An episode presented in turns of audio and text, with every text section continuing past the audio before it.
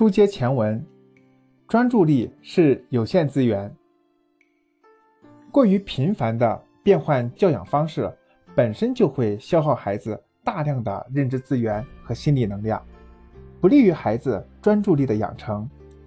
更重要的是，家长根本无法意识到那些建议与心理学家发现的人类专注力的运作方式，实际上没有多大关系。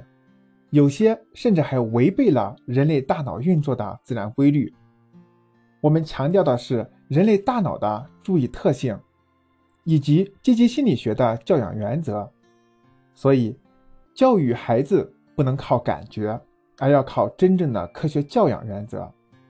那么，心理学家是如何认识人类的专注力的呢？第一，无意识盲。一九九九年。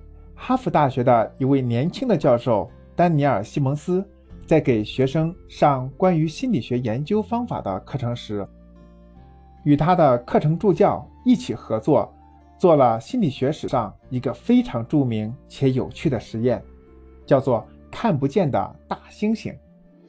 这个实验后来还获得了2004年心理学界的搞笑诺贝尔奖。现在几乎所有的心理学教材。都会提到这个实验。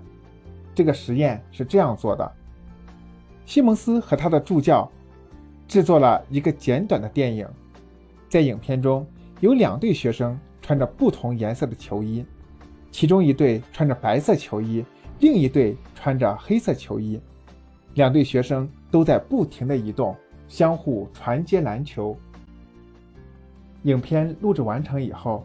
西蒙斯便将它播放给志愿者观看，让他们计算身穿白色球衣队员传球的次数，同时完全忽略穿黑色球衣队员的传球次数，并且无论是空中传球还是接地传球，都被算作传球。影片持续不到一分钟，播放结束后，两位心理学家立即询问前来参加实验的志愿者。视频里三位穿白色球衣的学生到底传了几次球？实际上，正确答案是多少次并不重要。两位心理学家之所以要求志愿者记录传球的次数，是想把他们的注意力集中到屏幕上，而不是考察他们的技术能力。这个实验的玄机在于，在影片中间，除了穿白色与黑色球衣的学生外，他们还安排了一个伪装成大猩猩的人，让他在人群中间走过，并稍微停顿，模仿大猩猩对着镜头敲打自己的胸膛，然后走开。整个过程在屏幕上不超过九秒钟。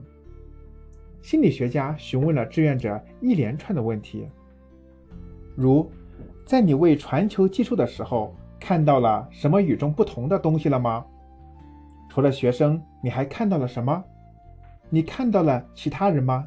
有没有看到大猩猩呢？有没有看到选手退场呢？背景有什么变化呢？等等。有趣的是，在这项实验中，大约有一半的人没有看到大猩猩，但是当他们重新观看录像后，或是在没有技术任务时，却轻而易举地发现了人群中的大猩猩。很多志愿者都惊讶地表示。这么明显的大猩猩，之前我怎么没有看到啊？这是因为，当人集中注意力数传球次数的时候，很容易忽视其他的事情。后来，NBC、BBC 等著名电视频道都重复了这个实验。实验结果显示，有些参与实验者甚至不承认影片中出现过大猩猩，他们认为两次观看的视频根本就不是同一个版本。这个实验在不同的国家、不同的人群中间重复了无数次，结果基本一致。那些参与实验的人有一半都没有发现人群中出现的大猩猩。这个实验说明，人类在注意力方面存在一定的局限性。